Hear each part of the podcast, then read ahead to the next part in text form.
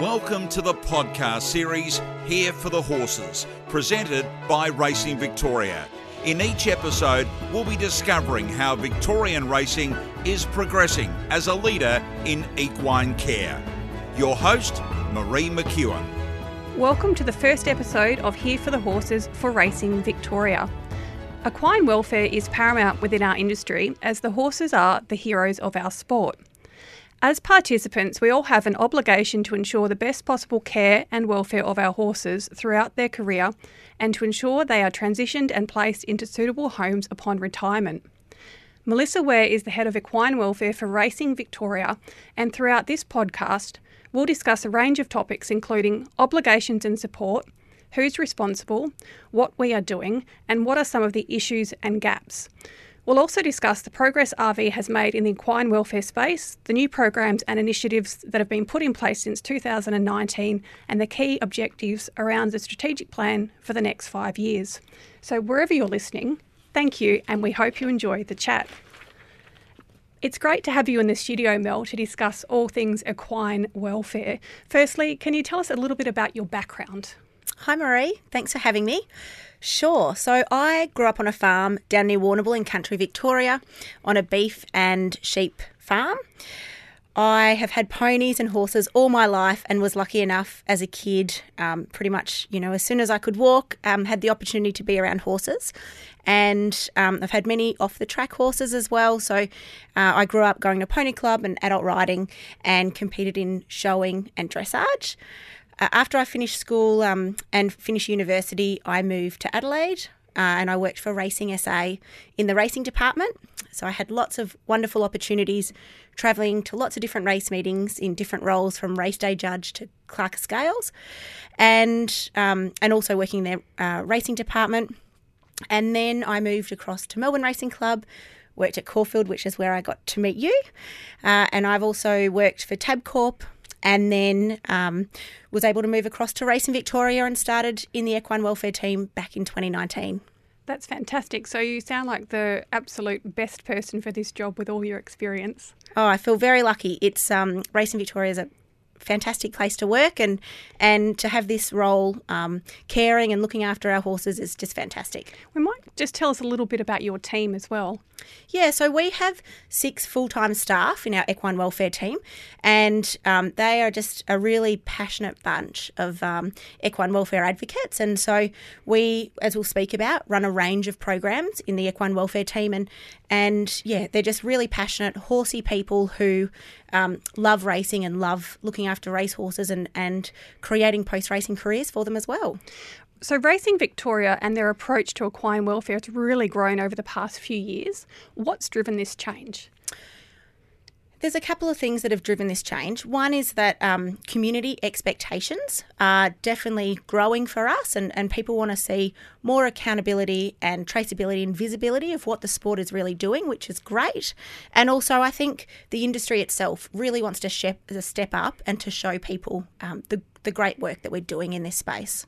So, who's responsible for equine welfare? And I guess there's two parts to this question while horses are in training and when they're looking for retirement. Yeah, so um, equine welfare is a shared responsibility. The whole industry has a role to play, but in particular, um, it, at the end of the day, it is the owners that are funding these horses, and and um, whether you're in a syndicate or you own the horse outright or you're a managing owner, those owners um, are responsible for their horses, and we really want people to be able to work with their trainer uh, to to think about what's going to happen with that horse once they finish racing.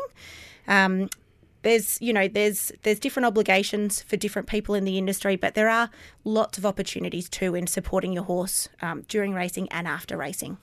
So we might look at some of the points of what Racing Victoria are doing around the strategic plan, and that covers a range of different topics from physical and behavioural welfare, injury prevention, traceability, vulnerable thoroughbreds, and breeding welfare. Yeah, that's right. So at the end of last year, we released our new five year equine welfare strategic plan. And we've got seven key focus areas that um, really hone in on the areas that we want to focus in on and do work on for the next five years. So, physical welfare, behavioural welfare, vulnerable thoroughbreds, and breeding welfare. They're four new key areas that whilst we've always done work in this space, they're new four new focus areas that in the next five years we're really going to focus on. We also have traceability, injury prevention, and life after racing as are three uh, key focus areas as well. And these three were in our previous strategic plan, and we've done a lot of work on these focus areas, but we, we still have a lot to go and we've got a lot of um, uh, good ideas in this space and work to do. So, between those seven areas, that's really the direction we're going to head in in the next five years. And you've launched the Reset program to support retired racehorses. Can you just tell us a bit more about that? That's a couple of years old now. That's right. So, Racing Victoria's Reset program is for horses that have good prospects um, of going into a second post racing career, but they just haven't been successful in finding their, their next home. So that's where Racing Victoria's Equine Welfare Fund um, comes into play, and we will fund the retraining of those horses for up to 16 weeks. So we've since 2020 we've had 50 horses that have graduated that program and they've gone into all different homes from riding for the disabled through to um, adult riding and equine therapy. So, a real vast array of careers for those horses. And how do owners, if they're struggling to place a horse, how can they get in contact with you if they've got a horse that they might need a hand with? Yeah, so our off the track community platform. Um, people can jump on there, which is ottcommunity.com.au, and we have a map of our over 50 acknowledged retrainers who are located all across the state with their contact details. If um, you are still struggling to rehome your horse after that, you can jump online um, and get in contact with our team and, and we can talk you through the next steps of what's available. And something I've noticed Racing Victoria's really been, uh, I guess, growing in the last couple of years is sponsoring of equestrian events as well. Yeah, that's exactly right. So, our off the track program is a really important component of our equine welfare program. And the reason it's so important is that the off the track program with our sponsored events and partnerships um, it drives demand and it positions retired thoroughbreds as a breed of choice in the equestrian community. And so we really want um, general horse riders to consider taking on a retired thoroughbred, and that's why the program sponsors over 200 events annually across all different disciplines. So, everything from show jumping, dressage, western, camp drafting. If there is a discipline that a retired thoroughbred's competing in, we'll look to support it. And if we look towards the next five year plan, what are some of the things that Racing Victoria have got in the pipelines? Yeah, we, we have a large number of programs that we're looking to roll out. We've just had um, several pilot programs that we've launched this week. So the first one is our Clerk of the Clerk of Course subsidy program, and we we really want to see as many retired thoroughbreds out there as a Clerk of the Course horse on Victorian racetracks as possible. Uh, at the moment, there's about 47% of retired. Um, of the Clerk horses are retired thoroughbreds. So we really want to lift that number. And we've brought in this um, incentive program to work with the Clerk of the courses. And we've also just announced um, our companion horse program. And so that's for horses that just they're not really suited to a, a riding career, but they're much suited to um, you know life in in retirement in a paddock or in equine therapy or something a little bit more low level um, and a little bit not quite as stressful for them. So um, we've just launched this this week, which is really exciting.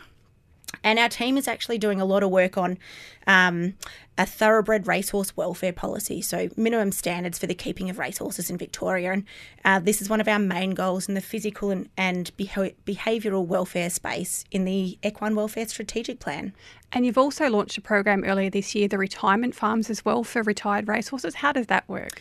Yeah, this um, this program's a program that's really close to my heart, and it's received so much positive feedback, which is really great. So the retirement acknowledged retirement farm program is really all about linking up those racing owners um, with adjustment or spelling or uh, retirement farm providers.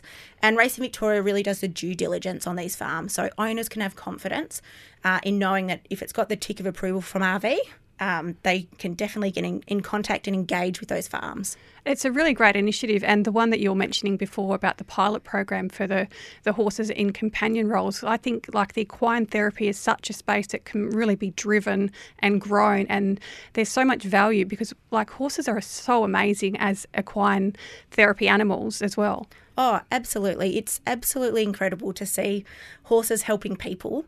Um, it's amazing how much they give back and how much they have to offer and can help people. Um, it's we've got a really wonderful partnership with the Riding for the Disabled Association of Victoria as well, and oh, when you go out there and see um, those riders interacting with our retired racehorses is it's really incredible and it's it's just so heartwarming. And tell me about the emergency contact, so the full circle system you've put in place. Yeah, so that's a program um, that's part of our safety net of programs, and that's um, there's more information on our off the track community platform, but essentially that's for um, anyone who might feel that they've got had an affinity with a horse, so they might have backed a horse, they might have bred it, they might have strapped it, and um, you can put your hand up to be an emergency contact for that horse. So if we ever find that horse is in um, a poor welfare scenario and we're looking for assistance or help, uh, we can get in contact with those full circle contacts.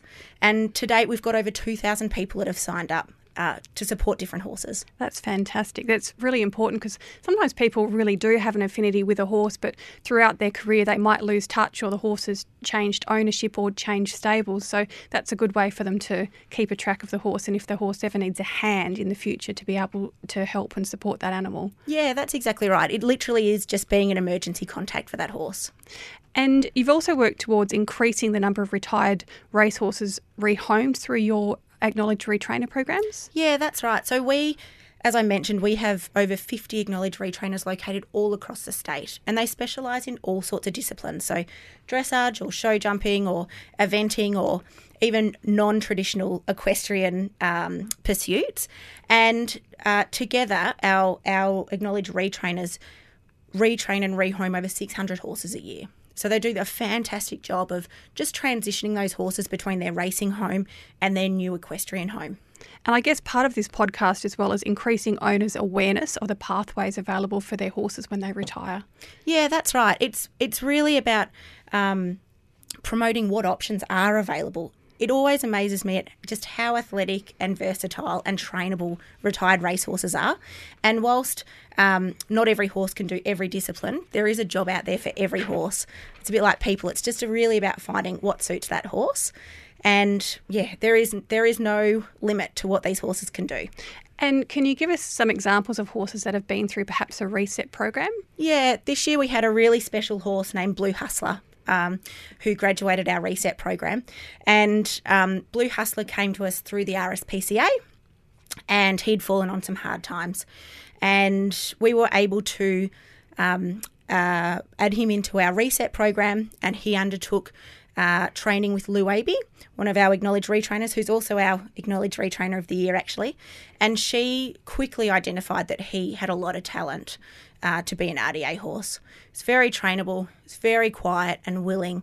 And um, she put a lot of work into him. And when she flagged with us that she thought he could be an RDA horse, we quickly jumped on the phone to the RDA, and sure enough, they jumped in the car and, and also thought the same. So he has been rehomed to Western Port RDA, and, and he's living a, a wonderful life down there, um, helping their riders and their kids, and yeah, just he's almost giving back essentially. Yeah, that's fantastic. So, with the owners being responsible for their horses, and there's obviously different types of ownership within a horse as well. There might be a micro syndicate, a syndicate, or a, um, I guess, a one or two outright owners. How do those owners go about making contact with their trainers or managing that horse's retirement plan? Yeah, that's exactly right. So we we want to empower owners to feel that they can speak to their uh, trainer about what options are going to be for their horse. So we we always say it's never too early to think of your horse's retirement plan, and whether you're a syndicate owner or a micro owner. Um, yeah, just jump on the phone or reach out to your trainer or to the communications manager or racing manager and, and just have that conversation about what are the plans for this horse, what what might he or she be suited to we see a lot of um, syndicates in particular that are doing a really, really great work in this space. Um, thinking of My Racehorse and OTI in particular, who are really um, passionate and very invested in the welfare and post racing of their horses. So um, they've got some fantastic programs in place, like the Super Fund for horses with My Racehorse. And yeah, it's really wonderful to see this space is really growing and racing owners are really invested in their post racing careers. Yeah, it's fantastic, isn't it, that owners are really responsible or starting to feel responsible for the entire journey of that animal. And that, I guess that's what we're here talking about as well. Yeah, that's exactly right, 100%. And what can trainers or owners do while their horses are in training that might make it easier for that horse come retirement? Yeah, we're seeing more and more of um, trainers incorporating a lot of cross training. So, really, that jumping, equestrian, dressage, flat work. Um, horses are more balanced when they're racing and, and you know more athletic and what's really great is it really sets those horses up for when they do retire. So a lot of the hard work has been done, and um, they can walk, trot, and canter each way, um, and it really it puts them on the right foot into their post racing career. It's really excellent to see. I know I've seen some fantastic vision of they're actually racehorses, but they're in pre training and they do their first few weeks of flat work and they look so balanced. They go in a nice frame and they they just travel a bit better, don't they? Oh, it's fantastic. I mean, they could nearly go out and do a dressage test, some of those horses. That's right. Now, looking forward to the future, what else has Racing Victoria got in the pipeline? Looking to the future, uh, we do have a number of programs that we're um, building and looking to release. Um, but in particular, we're doing so much work around this thoroughbred racehorse welfare policy and the implementation uh, that will come with that policy um, in the next few months. So we're still working through the detail exactly of what that's going to look like, but we're really excited about these minimum standards that are coming through. That's fantastic. So there's a heap of work being done behind the scenes by everyone involved to get this up and running. Absolutely. So it's been, we're calling it an industry led um, policy. We've had lots of consultation with all the different stakeholders, um, various trainers, farriers, transporters, all people from across the industry. We're really excited to see it come to life. Well, it's been an absolute pleasure to have you in the studio, Melissa Ware, to chat all things equine welfare, and hopefully our listeners have really enjoyed this chat as well. Fantastic. Thanks, Marie. You've just been listening to an episode of Here for the Horses from Racing Victoria. Your host was Marie McEwen. Here for the Horses is produced at the studios of RSN Racing and Sport. You can download more episodes from the series at equinewelfare.com.au.